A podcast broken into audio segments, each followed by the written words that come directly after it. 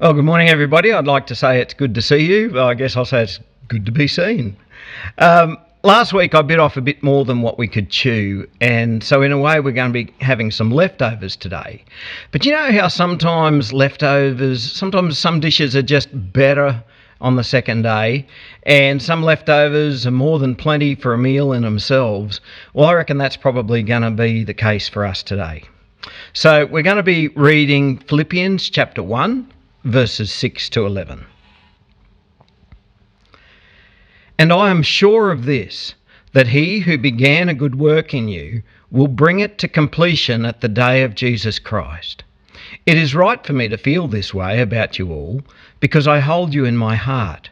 For you are all partakers with me of grace, both in my imprisonment and in the defence and the confirmation of the gospel.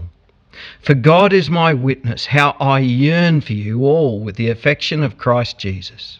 And it is my prayer that your love may abound more and more with knowledge and all discernment, so that you may approve what is excellent, and so be pure and blameless for the day of Christ, filled with the fruit of righteousness that comes through Jesus Christ, to the glory and praise of God. Righto. So we finished up last week by talking about how we can be partners in the gospel of Christ and, and how we're all in this together. In Christ, the Christian church is a fellowship of grace, and in Christ, we are a fellowship who support one another and, and who love one another, and we build one another up, and we're in ministry together. And Paul identified three ways that the Philippian church were doing this. Firstly, they supported him in his imprisonment. And we talked briefly about how we, the Free Church, have a responsibility to partnership with Christians who are being persecuted. And we can partner with them by providing for them in financially and by praying for them and by simply remembering them because all too often they just become the forgotten suffering church. Secondly, the Philippian church shared in Paul's ministry in the defense of the gospel. And we're going to be touching on that again a little bit more today. And thirdly, they shared in his ministry through the confirmation of the gospel. And that's where we got to, and that's going to be our topic for today. To confirm the gospel is to demonstrate that it's true and that it's operational. Uh, back in the day, I had a Land Cruiser Trayback Ute, and, and being a young fella, of course, I had to have the aftermarket turbo, you know, just give it that bit more power. You know, so this is back in the days before cars came, well, before that sort of car had a had a turbo on it, and so I got one of those installed, and and to look after it, I installed a turbo timer, right? And some of you know what those are, uh, but for those who don't, I'll explain it. All right, so hopefully you already know this, but, but it's always better for an engine if before you work it hard that you let it warm up a bit. But it's also good for an engine that if you let it idle to cool down before you shut it off. And, and that is especially so if your engine has a turbo. And so, if you've been working an engine hard, which I was pretty good at back in the day, uh, it's pretty important to let your turbo cool down before you shut it off. And depending on just how hard the engine's been working, well, that can take a few minutes. Anyway, not everybody can afford to spare those few minutes, and so you can get around this by installing a device called a turbo timer. And so with the turbo timer, yeah, you might be trying to catch the post office before it shuts. So you fly into town, and after racing there to catch the post office, um, the last thing you want to do is, is to waste a few minutes sitting out the front waiting for your engine to cool down. So in that case, you can turn off your key. Make sure you don't leave your car in gear, by the way, because the engine's going to keep on running. And, and, then you can get out, you can lock up your car, and you can go on into the post office, and, you, and your car's still sitting out there in the street chugging away. And with my turbo timer, could, I could set it for one minute, three minutes, or five minutes and if it was set for three minutes, it would run for three minutes, and then after that, it'd shut itself down. At least that's what it's supposed to do.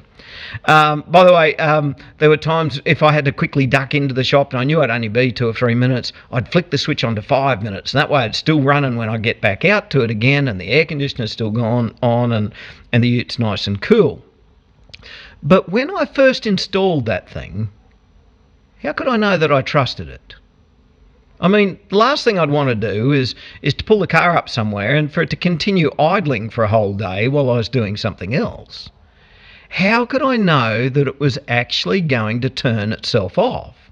How could I confirm that it was real and that it was operational and that it was effective? Well, I think probably the first half a dozen times I, I used it, I actually stood there nearby and watched it to make sure it shut down before I headed off to do, do what I'd travelled there to do. Um, so it's sort of a bit like how do you know that the light turns off in the refrigerator when you close the door? Oh dear. It's an important question, isn't it? Now, I observed it to confirm its authenticity. I observed it so that I could confirm hey, this thing is real. It doesn't just say that it's going to shut the engine down, it actually does shut the engine down. So, how do we confirm the gospel? How do we demonstrate the authenticity of the gospel? And how can we demonstrate that to a world who don't even believe the gospel? Well, the gospel can be confirmed through observation. See, the gospel isn't just some kind of empty concept. It's, it's not pie in the sky when you die, and it's, it's not something which is idyllic but non existent. The gospel among the people of God is to be demonstrated, and therefore it can be observed through things like love, fellowship, purity, righteousness, holiness. Jesus said in John chapter 13, By this all people will know that you are my disciples if you wear a cross and carry a great big Bible around. That's not what he said, is it? What did he say? By this all people will know that you are my disciples. Right? So here's the evidence. Here is the confirmation of the gospel if you have love for one another. And we need to realize this that, that, that this doesn't just apply to the original 12 disciples. We are disciples of Jesus. And he's saying it to us. By this, all people will know that we are disciples of Jesus if we have love for one another. By the way, I, I, think that the love that we have for each other is um, it's probably getting greater and greater than what we ever thought. For me, it's become really evident for me um, in the way that I miss your company. Uh, you know, I didn't think that I'd miss you. No, that's not true. Um, but I didn't realise I would miss you guys as much as what I do. And Paul expressed this very sentiment. In verse 8, he says, For God is my witness, how I yearn for you all with the affection of Christ Jesus. Now, remember, Paul was writing this letter from prison. And he's in prison. And what does he yearn for? The, the, the blue skies and the tweeting birds? Does he learn for does he yearn for um, a, a, a good T-bone steak? No, what's he yearn for?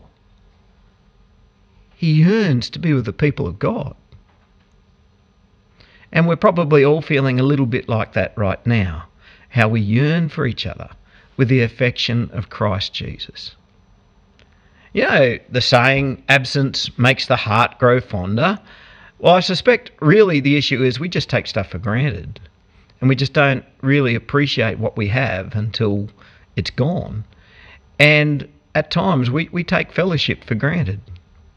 And I'm so looking forward to when the state government allows us to start opening up our fellowship. And provided the rules remain as they indicate that they're going to be this week, uh, when I recorded this, because it keeps changing, um, but it's looking like we're going to be able to have gatherings of up to 10 people in this coming week, and so we're going to be able to restart our Bible study groups again. And I'm really looking forward to that. But but keep keep an eye on. I'll, I'll be letting you know on email. We've just got to see if that is what they actually actually announce. They've told us that's what they're going to do, but just not sure yet. Righto. So let's come back to Philippians. What's the confirmation of the gospel? What's the evidence that the gospel is fair dinkum? And what's the evidence that, that the go- gospel is fair dinkum in you? Well, The first evidence is the affection that Christians have for one another. That's what Jesus said, that they will know that you are my disciples by the love that you have for one another. Now, I don't know how many times? I've I've had people tell me that yeah I'm a Christian I just don't really like going to church. I don't see the need to really they tell me. And um, basically what they're telling me is that they actually don't enjoy the company of other Christians. Now in the kid story that we had last week uh, Andrew was talking about how the Christian church is like a team. And I just want to say that, that, that a Christian who isn't fellowshipping in a church is like a footballer who doesn't belong to a team. It's a nonsense. It's an anathema. Uh, Christians yearn for the fellowship of other Christians. You cannot honestly say, I love God, when you don't love your Christian brother or sister. We're told that in 1 John chapter 4. When a church has a genuine affection toward one another, that is a sign of a church who love Jesus. So if you want to find a church that loves Jesus, start by seeing how much that church loves one another. The second confirmation of the gospel in a church is when that church has a love that is based on truth. Verse 9 says, And it is my prayer that your love may abound more and more. But it doesn't stop there. It goes on, with knowledge and all discernment, so that you may approve what is excellent, and so be pure and blameless for the day of Christ. Right? Um, an expression of love isn't a confirmation of the gospel if that expression of love is actually a perverted form of love. Sadly, sometimes knowledge and discernment are abandoned in the name of love. And, and I, I just find this bizarre, but it happens. And when it happens, love gets distorted. And so it's not true love at all. It's a, it's a false representation of love. So let me give you an example. There are churches who, who have pretty much removed the word sin from their vocabulary. You'll never hear it. You, you, they don't preach repentance from sin. Uh, they they won't hear people. They won't. You won't hear a message of you know uh, living a life free of sin. Because and the reason that this is so is because they don't want people to feel like they're being judged. Because in their eyes, that's that's not loving them. And then there are some churches who take this even further. They completely abandon God given knowledge and discernment and they fabricate their own variety of love. Now, I don't think that I can give you a clearer example of this than, than in the area of, of the teaching of sexuality. Um, the, the Bible very clearly teaches that God created us male and female and that marriage is to be between a man and a woman. Right? so this is God's good and perfect design for sexual intimacy between one man and one woman within the covenant and the commitment of marriage. And in the scriptures, all other sexual expression can be grouped under the heading of sexual immorality. God despises it.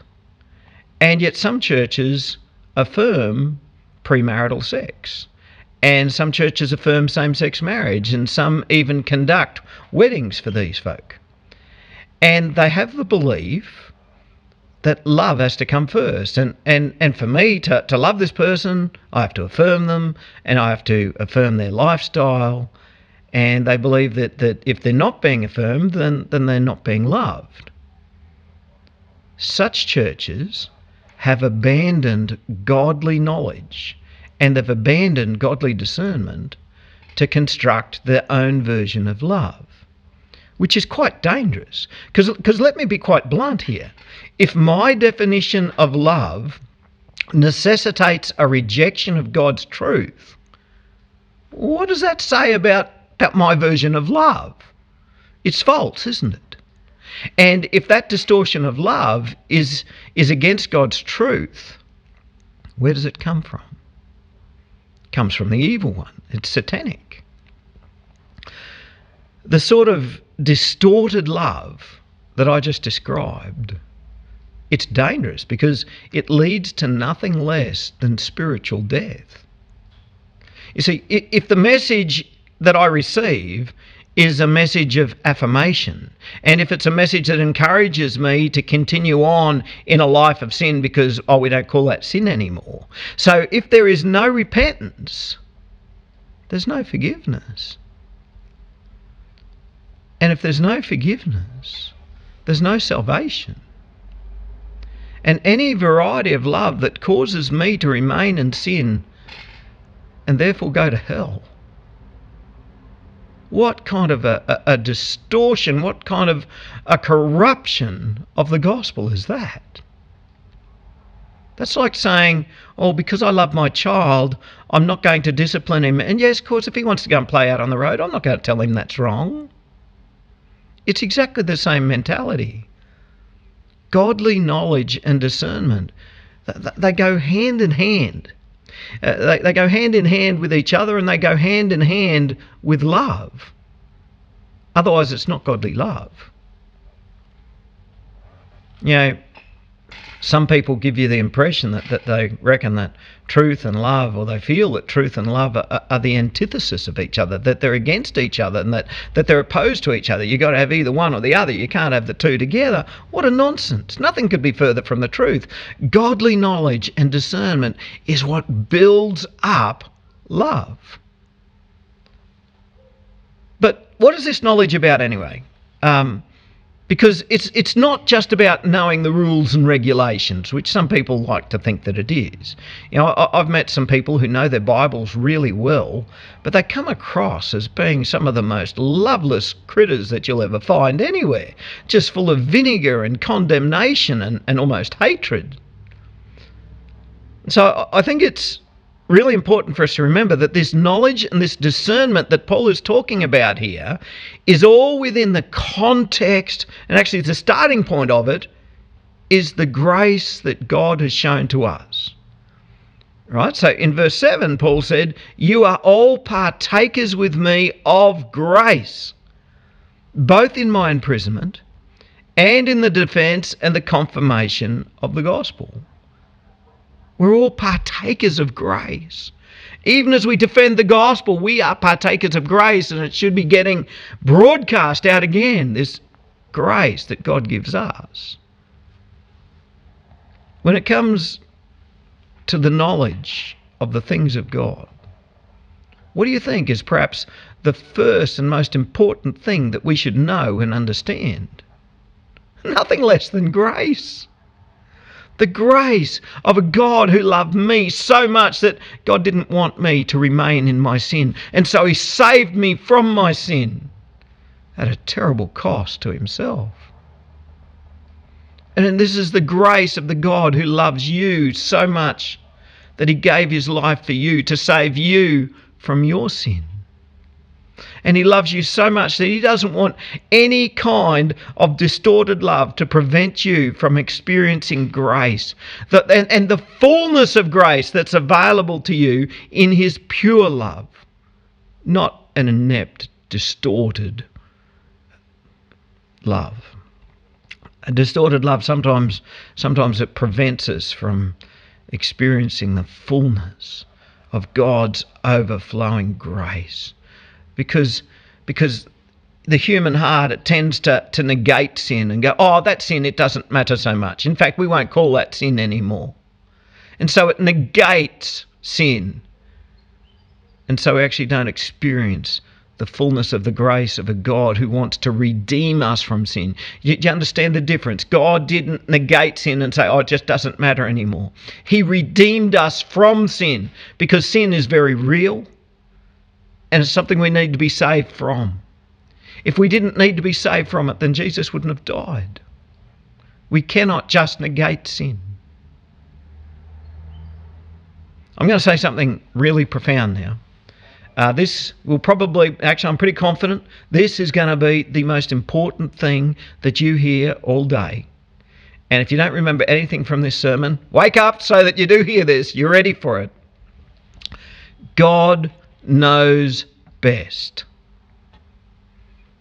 It's that simple. I don't know best. God knows best. And God's love isn't something that I can improve upon just by modifying it a bit. God's love is a love that saves. And it's a love that's based on truth. And it's a love that works. The confirmation of the gospel is when a grace filled church grows in love, truth, and discernment.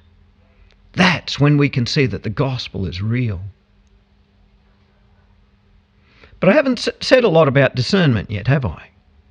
We talked about truth, and, and I'm, I'm sort of equating knowledge with truth. But what about discernment? Well, knowledge and discernment, well, they need to go together.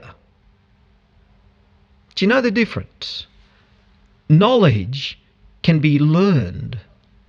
Discernment is to do with wisdom. It's a gift of God. It, it, it, can be sharpened by increasing our knowledge, our discernment can. Like the more truth we know, um, the more it helps us to understand more truth. But essentially, discernment is a spiritual gift. And, Paul's prayer was that they, and I'm going to say we, so that our love may abound more and more with knowledge and all discernment that it would abound more and more, that it would be growing all the time. Not just our love. Yes, we want our love to be growing and growing more and more all the time, but we want our knowledge and our discernment to be growing more and more all the time. Now, I don't think, I don't think there's really any great secret to knowledge. You know how some people know the scriptures really, really well? Do you know how that comes about? They read the scriptures a lot. And they don't just read over it, they study the scriptures. They, they, they just read them over and over again and they dwell on the word of God. And they pray, Lord, what are you saying to me through this? Now, for me personally, uh, most biblical knowledge that I have is, is from studying God's word. Uh, I didn't get it from Bible college. Now, don't get me wrong. I, I, don't want anybody to ever think that I'm a Bible college basher. You know how some people are Bible college bashers. Oh, it's just going to ruin you. It'll ruin your faith. And that, that's not true. There are some really good Bible colleges, and they will help you to understand the scriptures better. They'll help you to know God better. Um, only if you already have a love for God, and only if you already have a love for His Word. But the greatest thing that's helped me to grow in God is is daily reading His Word, and I've done that ever since I was a teenager, maybe before. Uh, but the second thing that's really helped me to grow in His knowledge is driving tractors. uh, some of you go, "What?" Well, in in the years gone by, when I've driven tractors for days and days on end, I just take I used to take boxes of audio cassettes and and listen to them of, of Bible teachers, and I just devoured uh, this Bible teaching as I drove tractors. And some of you have told me that you do something similar, only things have moved on because some of you have probably never seen an audio cassette in person. If you go to a good museum, you might find one, or if you go to grandma or grandpa's place, you might find one. But you guys use MP3 players now or do podcasts or whatever it is you do. But but people today still, as they travel or as they drive tractors, some people um, just devour Bible teaching. But the second part of this is discernment. Right? Knowledge on its own, Bible t- devouring Bible teaching on its own isn't enough. We need to have discernment. And I say this because there are some really, really popular Bible teachers who are not teaching biblical truth. And that's where the spiritual gift of discernment kicks in. Devouring teaching, well, that's a very good thing, but not if it's false teaching. In fact, it's quite negative and can be quite destructive. Now, don't let that prevent you from devouring teaching, but make it be, make it be something that, that, that pushes you to, to seek the gift of discernment. Some people in the church have a very real gift of discernment and they can filter what's being said. And they can very quickly tell you whether this is godly teaching that you're listening to or, or whether it's a falsehood. Now, because it's a spiritual gift, we pray that, that the gift of discernment will grow in the church. Now, why do we pray that it grows in the church? Why don't I just pray that I get it for myself? Well, yes, you can pray that you get the gift of discernment yourself as well. But what we have to realize is with spiritual gifts, we don't all have the same spiritual gifts, do we? Right? So some people have the gift of healing, but not many. Some people have the gift of speaking in other languages, but not many. Some people have the gift of teaching, but not many. Some people have the gift of hospitality, but not everyone. And it's the same with the gift of discernment. And so, for the church to work as the body that God has designed us to be, it's really important that we in our church recognize those people who, who have the gift of discernment. Now, this can take a bit of swallowing our pride because in so many ways we like to think that, that we are fully sufficient ourselves and we can work everything out ourselves. But if there's one thing that I've learned about the spiritual gifts, is by myself, I am deficient. In the church, there's things that I cannot do, and there's things that I depend on you because you have spiritual gifts that I don't have. And this is this is one of those areas where where you may be think, feeling, I wish I have the gift of discernment, and, and you might even assume that you do. And so you don't want to take advice from anybody else when what we need to be doing is identifying those people in the church who truly have this gift of discernment and listening to them. And if they start ringing alarm bells, well, pay attention to them and check out in the scriptures whether what they're saying is true or not, because they might be guarding you against a false teacher. Um, something I've noticed over the years is that some disciples of Jesus, good Christian people, but they have a history of being led astray. And it happens to them over and over and over again.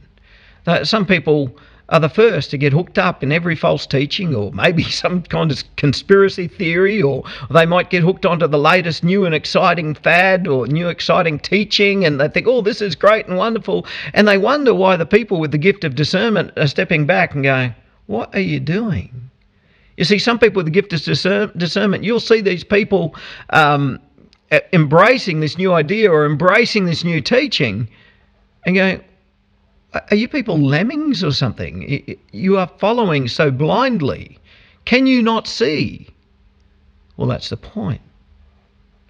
We can't always see because they don't have the gift of discernment, and you do. And if you have the gift of discernment, it is your duty to warn those in your church when you see them being seduced by false teaching.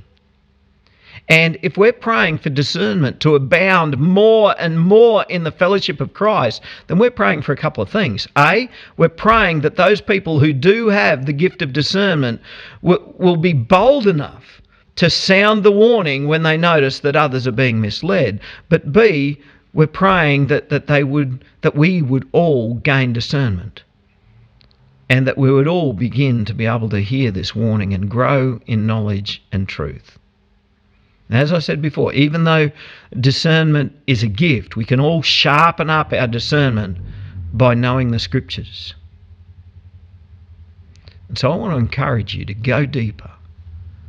Go deeper with God.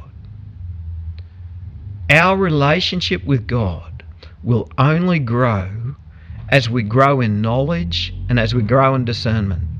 Don't ever confuse a childlike faith with an infantile understanding. Two very different things. We all have to have a childlike faith, but not an infantile understanding. Know, there's many people that they don't want to go past the kid story. If, if they hear the kid story, yep, that's about as much as I can cope with. That's great. You know what? I've heard people say that a lot. Yeah, I get more out of the kid story than I than I do out of the sermon. Okay, well that says one of three things. It either says a the kid sto- the good kid storyteller is an excellent teacher, or B your preacher is a terrible preacher, or C you're not wanting to grow in God. It says something about the listener. But here Paul is praying that their knowledge and discernment would grow and that it would grow more and more. Why? Verse 10 says, So that you may approve what is excellent, and so be pure and blameless for the day of Christ. You see, it's about guidance for righteous living.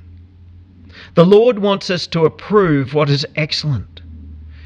He doesn't want us to just be, be content with, with a cursory knowledge of God. He wants us to know God and know God's Word and understand God's Word, and by knowing it, be ready for when Christ returns. I love 2 Timothy chapter 3 verse 16 where it says all scripture is breathed out by God and profitable for teaching, for reproof, for correction, and for training in righteousness, that the man of God may be complete, equipped for every good work. And that's what Paul's been talking about here. Know the Word of God so that we can be pure and blameless for the day of Christ. Which now brings us to the third confirmation of the gospel the fruit of righteousness. Uh, we sometimes call it the fruit of the Spirit, which fits beautifully because the fruit of the Spirit is righteousness. Can the effectiveness of the gospel truly be observed? Of course it can. We see it in the righteousness of the people of God. We, we just answer the question are we growing more and more righteous every day? Because we should be so.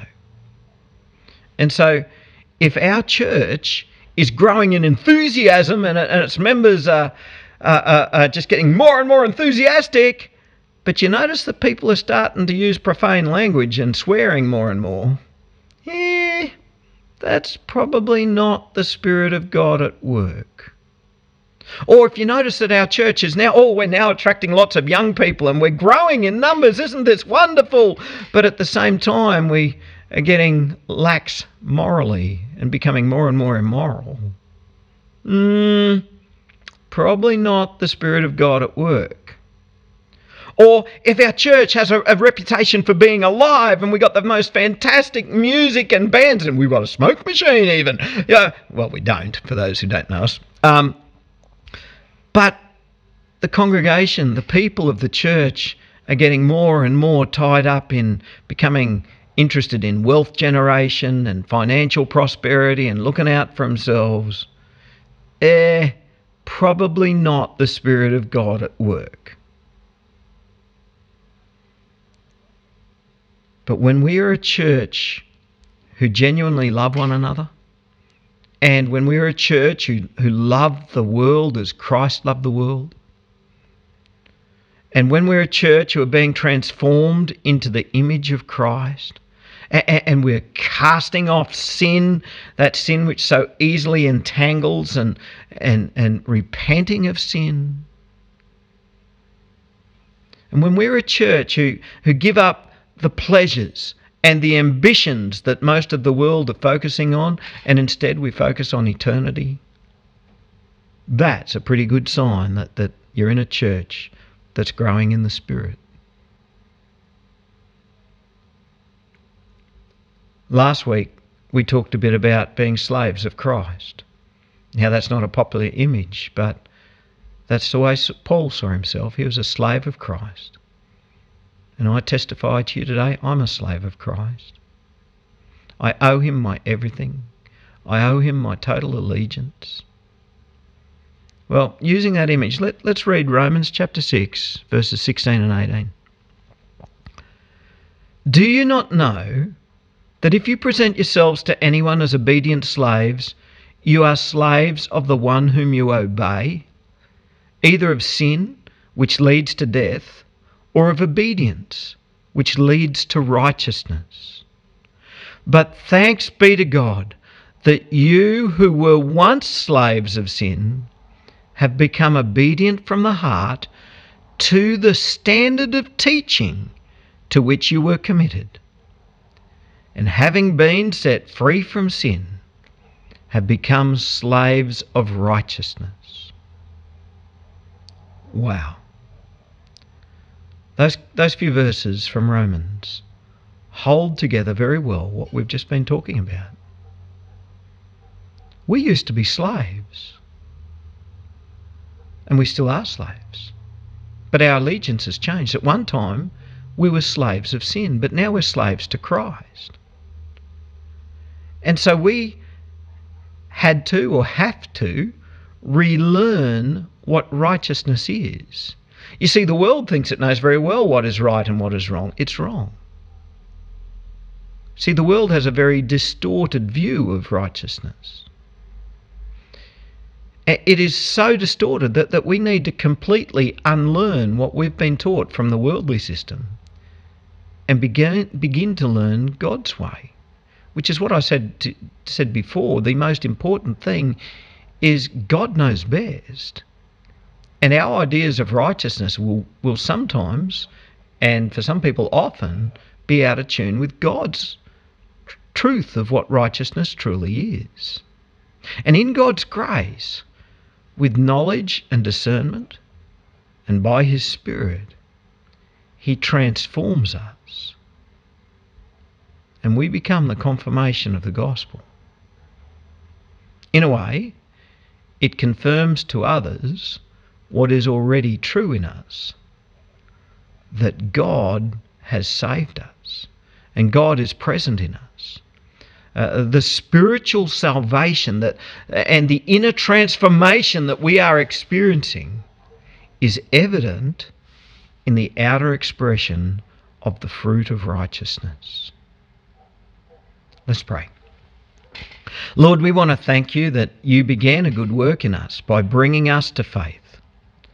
We thank you that you continue this good work daily as we grow in love and as we grow in knowledge and discernment. Lord, forgive us for when we have had a distorted view of love. Forgive us for the times when we've had the attitude that, that we know best. Because, Lord, we don't. You alone know what's best. You alone make real, undistorted love. Help us to love with that sort of love. And Lord, please don't let us be misled. Our desire is to prove what is excellent. Lord, give us the gift of discernment and help us to recognize those in our midst, those in our own church, maybe those in our own family whom you have gifted with discernment. And help us to listen to them. That we would not get led down the garden path, but rather we would be led into your righteousness. Lord Jesus Christ, help us to be a fellowship of grace, filled with love, filled with knowledge, discernment, and righteousness. We pray all this in the precious name of our Lord and Saviour and Master, Jesus Christ. Amen.